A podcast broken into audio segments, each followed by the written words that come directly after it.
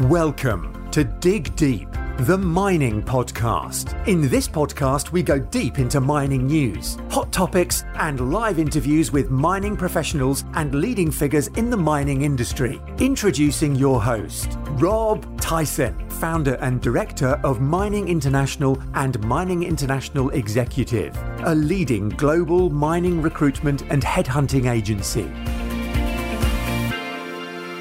Hi, mining community. Welcome back to another episode of the Dig Deep, the mining podcast.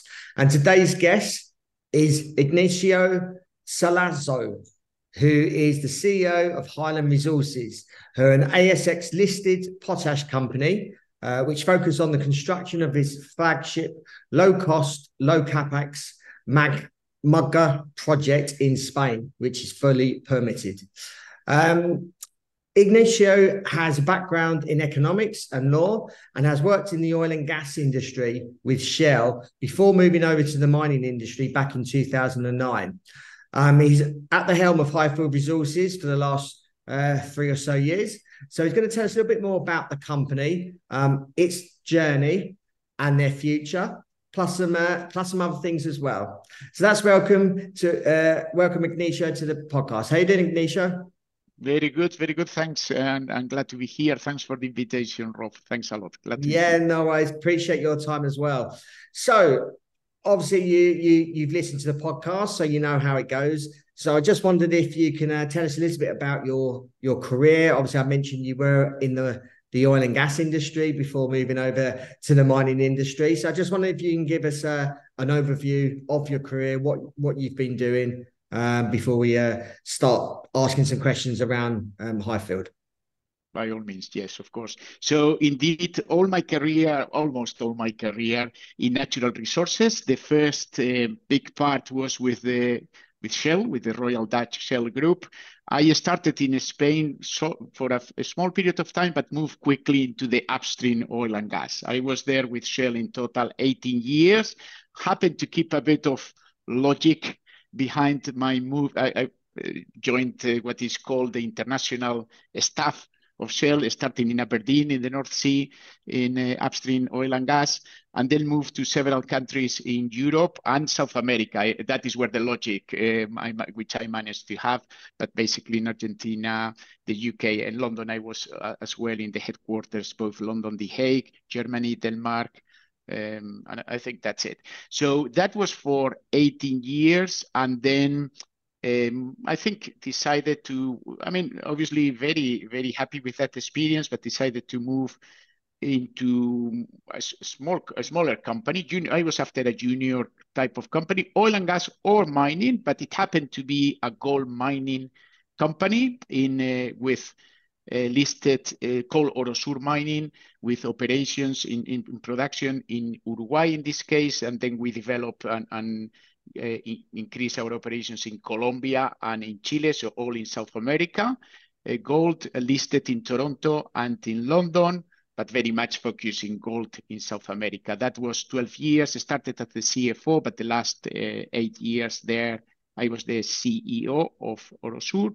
And as you said correctly, uh, starting here in Highfield with uh, in the pandemic in, in COVID in July 2020, so almost uh, practically three years. And funny enough, all my career, almost 30 years or maybe a bit more, with um, yeah, well, more, more 18 plus 12 plus three, um, basically in most of that uh, outside Spain, but I come originally from Bilbao, which is very close to the becomes relevant now in this company finally um, is close to the project, which is based in the north of Spain, close to, to Bilbao, in, in Navarra and Aragon, the two regions close to the Pyrenees. Yeah. Before we speak about Highfield, it seems half of your career has been in the oil and gas, and half of it has been in mining. Now, what what what are the major differences that you see between the two industries? Mm. Well, it's, it's um, I mean, they are, they are similar. Obviously, they are both natural resources. Is all uh, they are a key elements, the big capital spent uh, upfront, the cycle, and, and how the, the commodity price goes up and down. Um, so obviously, it's a lot in parallel. The oil and gas, in my mind, tends to be, well, and especially in my experience with Shell, bigger. I mean, you are dealing with uh, bigger investments. Uh, potentially, I mean, a lot of oil and gas, and uh, I, mentioned Aberdeen, but uh, also in Germany and well, in Denmark more than uh, is offshore. So a lot is yeah away from the from from land and from communities um, these days uh, more, and um, and I think in in those I, I think in this in that sense probably away from some of the license to operate uh, that you may have in other places. But um, bigger industry, well, also oil and gas tends to be from a more operational side. I mean, I see the the open pit that you have uh, in your background. Uh, so you don't see that in oil and gas. It's just uh, drilling a hole and then the oil and the gas coming out. Not that you need to take so much out of the ground. Uh, uh, living aside in Canada, no, the sands that uh, probably is a mix, no, maybe something in the middle between oil and gas and mining. So technically and commercially, and and uh, is and maybe the size, uh, the players in the oil and gas again typically bigger than in the mining industry, but um, some things in parallel and, and some things um, yeah that that make a difference between those two sectors indeed. Yeah. So, just wondering if you can give us an overview of uh, Highfield, um, and obviously you've been with the company for for three years now. Um, just wondering if you can give us a snapshot of the company. Yeah, Highfield, uh, an ASX listed company, Australian uh, Australian based, but all very much uh, is managing uh, one project. In, I mean, we have some other exploration uh, permits in around this project, but very much the focus is in one operation in Spain. This is north of Spain, Navarra and Aragon. Those two, uh, what we call autonomous communities here in Spain is the technical name, two regions. So it's really in the border between those two. And the project is called Muga, which in Basque means border, uh, meaning between those two communities. No, for uh, this is uh, uh, it's going to be a, a, potash mine. We started some of the construction already. I, I, tell you where we are right now, but basically potash MOP, we I might discuss a bit later about potash fertilizer, very key, especially in Europe these days that is in deficit of potash, but uh, a very key commodity going forward. I mean, you know, uh, BHP, for example, uh, has moved into potash as part, of the mega trends uh, globally that we see projects moving from or companies from oil, gas, coal to um, lithium, potash. So in that sense, very interesting, but maybe not as well known, obviously not as well known as other mining mining um, mining companies, no, and mining uh, and, and, minerals and, and, metals, no. So we are we have gone through all the permitting. So the permitting is behind us, very important. So we we are shovel ready, as I like to say. We started, in fact, a bit of uh, the preliminary work around the mine gates, uh, the mine gates, uh, yeah, because they are two last year. And basically, we've done a lot of progress with the financing, finalizing that, and now uh, really ramping up the project team and the deal, uh, finalizing the, the agreements with contractors. We are we have been doing this work up to this point with a small group, lean and mean team of 30 people, and the construction effort is going to take us including contractors, to 1,000. No? So about to explode in the in the good sense of the word um, in this uh, phase from, as I said, permitting finished, financing practically done or very close to finalized, and then moving into the construction of the Muga mine, which is going to be a first phase half a million tons of potash, and we have the capacity to double that uh, soon after. Yeah. Just wondering if you can just tell us a little bit about uh, the background of your uh, flagship uh, Muga project. Yes. So as I said, this is uh, about to start construction uh, at the end of the year. Uh, we half a million. This is a very conventional room and pillar mining is this project. Um, I mean, a lot of um, I mean, in, potash, again, probably saying a couple of words, uh, there are other SOP that use uh, brine and, other methods just to, to get the salts and the potash at the end of the day from, from, the, from the ground. In our case, it's conventional room and pillar, and uh, we access the mineralization through two ramps. It's going to be an underground mine, two ramps of two and a half kilometers each, so pretty standard compared to other projects uh, potash projects quite shallow mineralization. We have no aquifers on top of mineralization, so pretty uh, easy mining, and also conventional uh, crystallization methods to to get um, to, get, to get the processing done for, for our potash. No? So very important, and I think the key difference with our project is that we are in the middle of the market. As I said, this is a fertilizer, and in the north of Spain, we are surrounded by by farmers. In fact, our mine we have to push aside some farming just to to build the mine. And again, compared to peers, that's a big differentiator. So the project has the capacity to scale up. I mean, we are already thinking on two phases, but as I said, this is part of a bigger Ebro basin, uh, uh, strong in potash. There is at the end of the basin, close to the Mediterranean in Barcelona, close to, to Barcelona, there is a mine right now of potash. And there used to be a bit more to the north of our project, close to Pamplona, going to moving into the Cantabric uh, Sea. Um, there used to be mines at the end of in the 80s, 90s. Uh, now they are closed. No, so it's a it's a quite a basin that we could do a lot more. It is a very attractive, high volume commodity like potash, transportation costs are key, and to be in the middle of the market uh, drives uh, obviously a lot of value and makes our project uh, top quartile in terms of margins.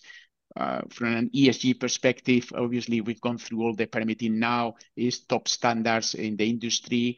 We will be, just to give you an idea from the environmental point of view, and these projects you may in Germany, there are some uh, in Barcelona, they leave a, a, mountain of white mountain of salt as mineral residues. We will leave either sell the salt or um, or basically we have the commitment to backfill uh, all the residues as we go along during the life of the mine. And uh, well, very, uh, very attractive location strategically, even if you wish, in Europe, no, that is in deficit and used to be supplied by Russia and Belarus, no. So very, very important, uh, even at, at, that level, no. Um, just want to briefly talk about the uh, obviously the potash that you're going to be producing, um, and also the the current potash market. What's actually happening in in in the environment in the potash environment at the moment? Absolutely, yes. So potash, which is uh, indeed probably very worthwhile discuss because it's le uh, less known than copper or gold, etc. So basically, and, and by the way, when in our case we are talking about MOP, muriate of potash. Uh, there are, which is the key potash product, let, us call it that way, because it works with chloride. Uh, there is another like the SOP that, especially in Australia, people are very familiar. Most projects in Australia are SOP, which are uh, for crops that are sensitive to chloride. But the point here is that uh, MOP, our in our case, this is a global market of 70 million tons compared to the other one, SOP, which is seven, which is a tenth globally of our product. No, so but again to concentrate on MOP, um, uh, which is for the standard crops um, like corn and, wheat and the, the, normal crops that are uh, able to tolerate chloride, and at the end of the day, uh, the MOP has a very high potassium content. So, it, and that's why the market is a lot bigger for, for MOP. But coming back to uh, potash and, and MOP in particular, so basically the, the market is, I mean, in this commodity, it's, it's a small number of countries that that really dominate this market. Canada produces globally 30% of the MOP production of these 70 million uh, tons. The Russia 20%, Belarus 19, 20%. No, so the two you add then 70% is is being generated from three countries, and and indeed as well 80% of production, a big part of the 70, 80 is controlled by eight eight companies. No, so it is a relatively uh, organized, hopefully, uh, market in that sense. The fundamentals of MOP, in particular potash in general, are related to uh, a relatively easy equation. Demand is growing. I mean, simply because people are, uh, are we have more people in the planet that are eating more and have higher uh, feeding demands. And on the other side, arable land is, is decreasing, is, is less and less. And both trends are looks like unavoidable going forward.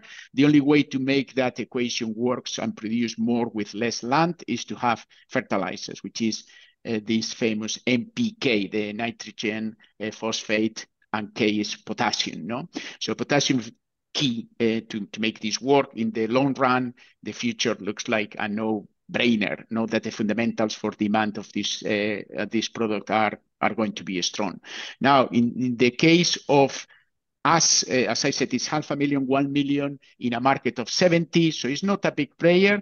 The key, of course, is that we are not in the middle of nowhere in Canada, or sorry, but that is where they are in Russia or Belarus. We are in the middle of the market. So we are obviously, we will be a small player, but we will be in the middle of the market. So we have a niche market all around us. We can, and for such a high volume commodity like us, eh, we can track uh, around us 500 kilometers. We will have half of our production sold there, and the farmers need that not only that access but that flexibility. So extremely competitive in our area.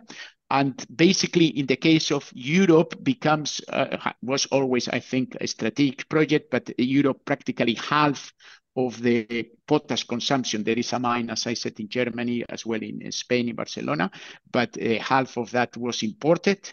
And, and the most of what was imported was from Russia and Belarus that now they are subject, especially Belarus, to sanctions no, by um, America, the US, and Europe. So obviously, from the point of view of Europe becoming a lot more aware of reliance on European, obviously critical minerals or raw materials. Uh, gas, obviously, the one everybody is aware of, but uh, potash is the second fertilizers, potash specifically, and, food in general is becoming obviously uh, recently a lot more aware of this. But the key element of this project has always been the location in the middle of the market and uh, well, a, sort a commodity that we see with strong fundamentals going forward, and a very strong profile of Muga, of Highfield, considering where, where we sit in the in the margin curve. Yeah.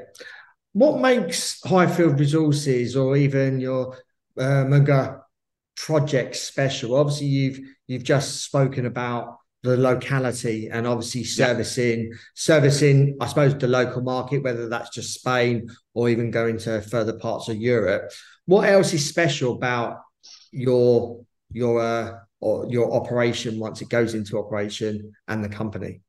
Yeah, we we like to always explain uh, three points. I mean, the, the first one and the most important one is the location for the for this uh, um, for this commodity, no, where transportation is so important, and and the alternatives might come up from if they are not coming anymore from Belarus or Russia, which are by the way, mines that are 1,800 kilometers uh, inland compared to our case that is either trucking around or taking the product to Bilbao, which is 200 kilometers, or, or, there is another harbor here in Pasaia as well, uh, 150 kilometers from the mine.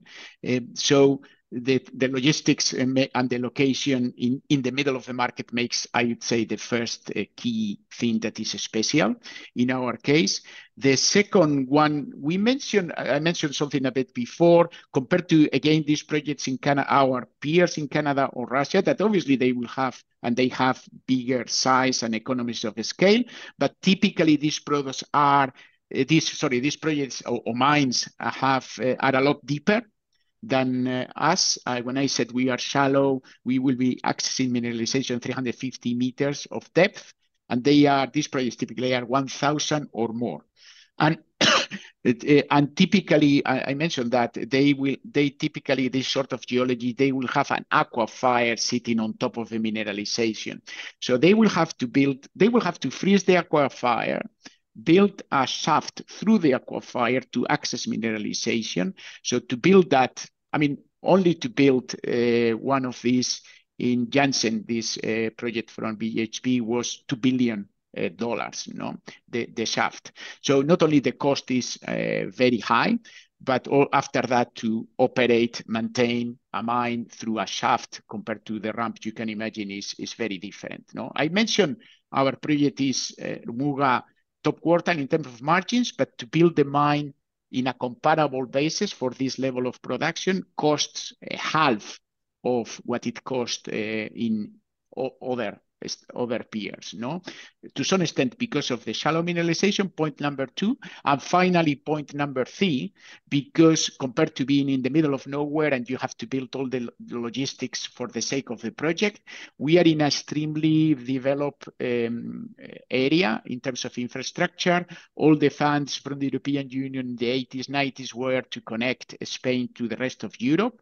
And being in the north of Spain by the Pyrenees, we have a motorway. We have a empty or very very empty from Pamplona where we are sitting here in the office to the which is 45 kilometers to get very close to the mine.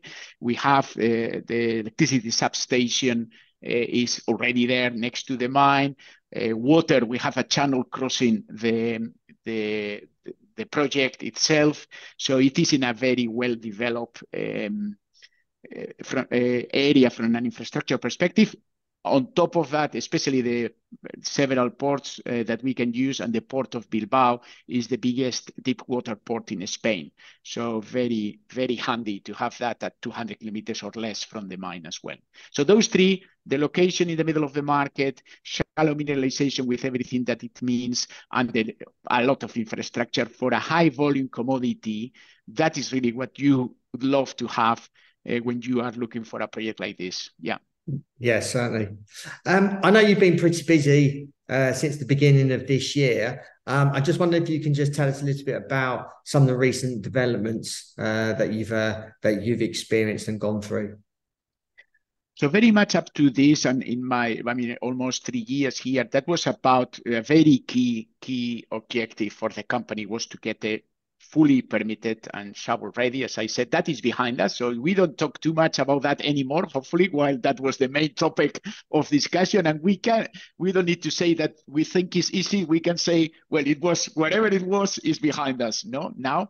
So that is that was very important. And it, it I mean, and also the way I think we we managed to get this done with a lot of support from the community. Not, not I wouldn't say that was always um, a given or a walk on the park, but it, it is a big tick on the box and, and done. And we are ready uh, with all the permits, as I said.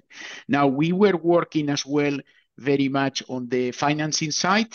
We secure, I mean, the project, the first phase is 436, 440 million euros just to build the ramps and the and the and the well and and the and the plant. We already started a small part of the work on the preliminary works around the mine gate because that give us uh, five, six months uh, that we have, let's say, cover in, advance. So that was important. But okay, we are about to start that big construction. And for that, we need to complete as I said, a capex of 440. We need to complete uh, the financing. We secured, that was a long process, 320 million euros with project finance, with the three, four, let's say, very uh, well, the, leading banks in this sort of financing, BNP Paribas, uh, Natixis, ING, SocGen. So the, the four, I think, uh, very strong banks. Recently, we announced that another two banks, um, HSBC uh, and uh, Caja Rural Navarra, that is the regional savings bank, which provides finance to farmers, joined into the syndicate. So all of that getting very well set up. That is secure, signed, and sealed. Those 320, a bit extra 25, uh, 27 million capacity to get to 27 with Macquarie in terms of equipment leasing. We got now a few, a couple of weeks ago, uh, closed a deal with our main shareholder, EMR, the private equity in Australia. Uh, that has been a long supporting shareholder of uh, Highfield. We had the um, his founder and, and, chairman Owen Hegarty last week here in the in the office and in the in the project. So very glad for for that. And they, they put another 25 million together with Tectonic, another um, the EMR and Tectonic together, 25 million. And we are closing uh, a process of uh, with a strategic investor and uh, potentially otherwise finalize the financing in the markets. No, so a lot of the pieces of the puzzle, I think the bulk of that is ready. And okay, always is the last uh, sprint to get to the finish line, and it's a lot of work going on there. No, but uh, but a lot is a lot more is behind us. So very very keen. And in parallel, doing some work, as I said, I put in a big box of preparing for the construction. Hired recently as well uh, the former president of ICL Spain. So this is mine, this potash mine in Catalonia I was talking about, join us to take, um, be in charge of the construction of the plant, uh, Carles Aleman, and building the team, the engineering team. As I said, we kept the team lean and mean uh, during this period, but obviously we need to grow significantly and and in a controlled manner going forward. Agreements with contractors. Uh, we announced uh, yesterday the expropriation process, which is again lengthy, but but very, very well run, I must say, that provide us access to the land. All the land that we need for the project is now in our control. So, well, a, a lot of work. Uh, we, are ticking boxes uh, as, as we move along and delivering on the way also, no? So plenty, plenty to do. Yes, Sunny, and uh, obviously you mentioned Owen Hegarty. We have we had uh, Owen on our podcast probably about three years ago now. So he interviewed okay. uh, Owen. So uh, uh, those that are listening, please go back and uh, listen to uh, Owen's uh, podcast that we did with him. Um, we. Uh, I wanted to get your, I suppose, your take on the mining industry within Spain. Um, before we went live, um, you you mentioned that you listened to uh, uh, Pan Global, who are building a uh, copper copper mine in Spain, and obviously you're doing you're building a potash mine in, in in Spain as well. And I suppose majority of our audience who who are all around, obviously around the world, may not may not necessarily know Spain as a mining jurisdiction. So I just wondered if you can just give us your, I suppose, your take on the mining mm-hmm. industry um, in Spain, what what it's like? Is it is it a bit like the UK where it's having a little bit of a resurgence? Um, yeah, just like to hear your your views on that. Yeah, there is a bit, there is quite a few projects going around and quite a big push uh, to get new projects uh, up and running. I mean, it has a very long tradition in, in Spain of mining from the Romans and before. I mean, coming from Bilbao, iron ore, coal from Bilbao on during the Industrial Revolution. That, uh, as far as I know from the history books, that was a lot going to the UK and and to support that. So there is an, an a lot. Uh, a lot of uh, tradition. There are a lot of very positive elements in Spain. Like, I mean, salary is still very competitive, very productivity good. Uh, obviously, very much um, infrastructure also improved significantly. And, uh, and well, at the end of the day, you are in Europe, no? That is uh, obviously very high standards from an environmental perspective. Those are European standards. It's not Spain or, or France or whatever. We are all at the same level. And, um, and obviously, yes, population um, still, unfortunately, a relatively high level of unemployment, which means that you have, I'm thinking a lot of times when talking to Australian audience, they, they is, is always a lot harder to find uh, talent and the right people to develop projects. Here, a bit better. Oh, you need to be mm, very, very close, like I think in Spain, anywhere else, not to to the politicians, to the administrations, to the to develop uh, is always the possibility to, and, and that is, by the way, something we are doing, training and education, working with the government. We we we did quite a lot with what is called by the government Muga community, the name of the project, and they extended to the regions. Uh, I think we are lucky. We have. I mean, this this is quite uh, an, an endeavor, our project, because obviously it's not um, a project in the middle of a, a lot of other mines and it's an extension or this is something there was as i said here or not far away some mines uh, potash mines in the 90s but right now we are starting from from scratch. In that sense, took uh, uh, obviously a bit of time to go through the permitting. But now that that is behind us, I think it's a good opportunity during the construction to develop with the help and the and the support of the communities, education and, and promotion uh, and, and training um, uh, undertakings together with the government. No, so very much um, people want to, we are going to be where the mineral is. It happens to be in Spain that a lot of the population is in, by the coast and Madrid in the middle. But uh, things in the, I mean, that is a, an issue identified that the depopulation, what is called depopulation, the areas where we are going to be are not especially poor or whatever, but they are suffering from the people like to go and and live in the big cities. So the fact that we are there is a massive plus. Uh, the government has identified this Mugan community, the social baseline study. They did uh, all the benefits of uh, well 30 year mine life to start with, that uh, these projects tend to be 80, 100 years. So 30 years that we have defined and announced in, in our feasibility study, but uh, obviously more. So uh, people want to find jobs and uh, they prefer to stay where they are. And this is a massive opportunity. Spain, maybe the only thing I add to that is that there is no Spain. There are many Spains, no, because the regional Spain is a very complex, uh, complex history, long history, good and bad. So every region, and I think people know a bit of that, and Basque and Catalonia and Madrid and Real Madrid against Barcelona. You know all the, if nothing else, because of the football, people are very well aware that it's not the same. So uh, as well um, is I think it's difficult to generalize when we talk about Spain. No, you really need to go, I think, region by region just to understand how things really work. But so far so good. We are, I know, obviously coming from Bilbao, know Spain well, but obviously this area better. So um, very important that uh, you you are credible. You, people understand what you are after and, and the benefits of the project for the community are clear. You try to organize with the government of the communities how to channel that to everybody. And, and in my mind, it's clear this is a win-win for everybody, no? Yes, certainly. Um, I want to go, you obviously, like I mentioned, you were in the oil and gas industry with obviously Shell uh, for like half your career.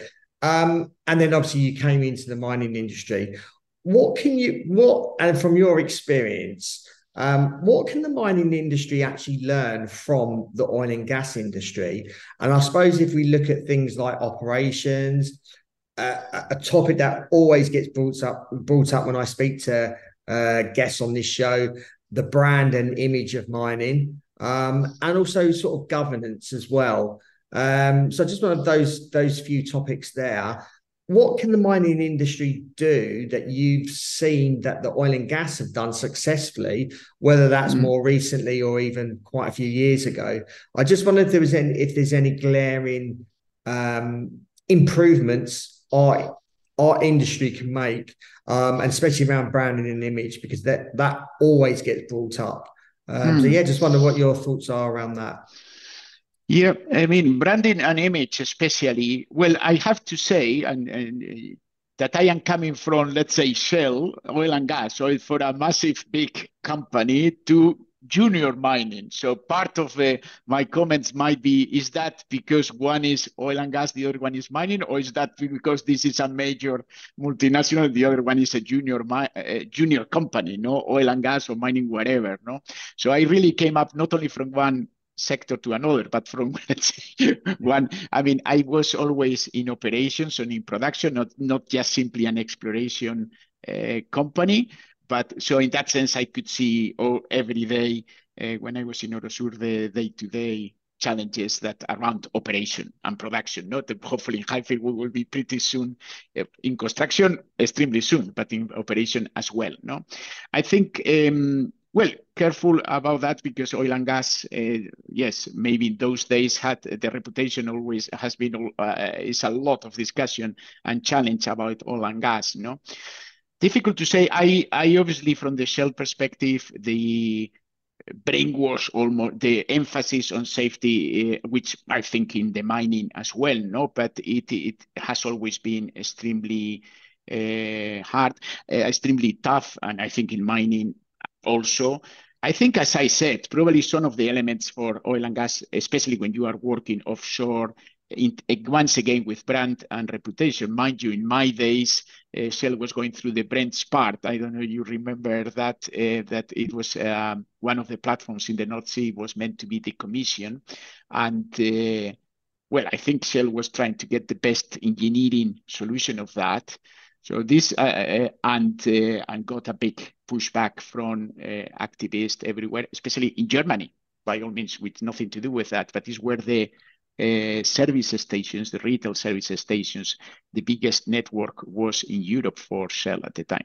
So I think it's not only you have to do the right thing, but you have to communicate, make sure that is aligned with the communities. So it's, it's not what you think is the best. And I, I have no doubt uh, at this level, we are discussing the companies are trying to do the best, but you need to be very close to the stakeholders and the and that uh, is not necessarily oil and gas versus mining, but you really need to talk the same language.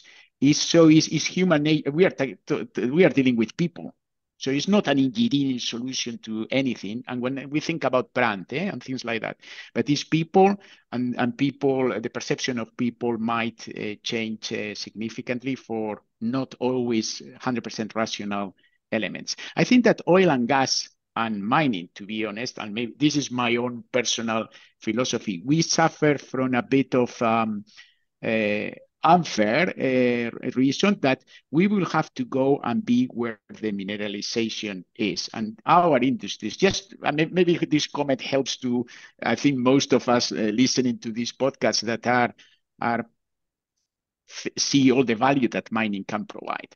I think because other industries, and I'm thinking here in, in Pamplona, we have Volkswagen, no, a factory here. Think many other industries say, well, I, I put the factory there. It's some, I mean, in our case, 400, 500 million euros investment. You like it? No. You don't like it? Don't worry. I go to another place. In, in mining or in oil and gas, uh, you don't go to another place. I think that should be a reason for communities to feel very happy, um, very grateful, but at the same time, well, very, very much uh, is, as I said, win-win. But in some cases, not, not, not. Uh, well, people might move from, oh, that's very nice, no, to, oh, just a minute, how? Uh, to uh, uh, you need to be careful, be very close. So uh, I think what is and can be very positive um, economic activity and creating a lot of value for everybody, it doesn't turn around. No, but I think it's no magic solution or nothing one industry does better than another. It's more about individuals and and uh, and companies that are able to run that properly. And in my mind, is obviously to do things properly. I think that I give I take in as a given, but also the capacity to do it in a way that the communities and the and the administration and everybody is is aligned with the outcome of what you yeah. are doing. Yeah. And lastly, and concluding, what's the outlook for um, Highfield Resources for the remainder of this year going into uh, next year? So, as I said, I, I, I basically very much as permitting is behind us. Uh, a lot of the financing is already signed and secure. We should finalize the rest, what is pending, while we build uh, the team and prepare the contracts uh, with the contractors and prepare all the preparation for construction, which cannot be taken for granted at all is is getting ready. No, uh, the company is going after several years of concentrating on, on permitting financing is just about to move to a, I didn't say two and a half years of construction. That is the plan for the construction. And that is the emphasis is going to move to, well, I think it's been always about delivery, but it is going to move, uh, has been at least for my three years here, delivery on the permitting and the financing, etc. but about delivery, ruthless, ruthless delivery on the construction in terms of budget and in terms of time and in terms of getting this uh, right.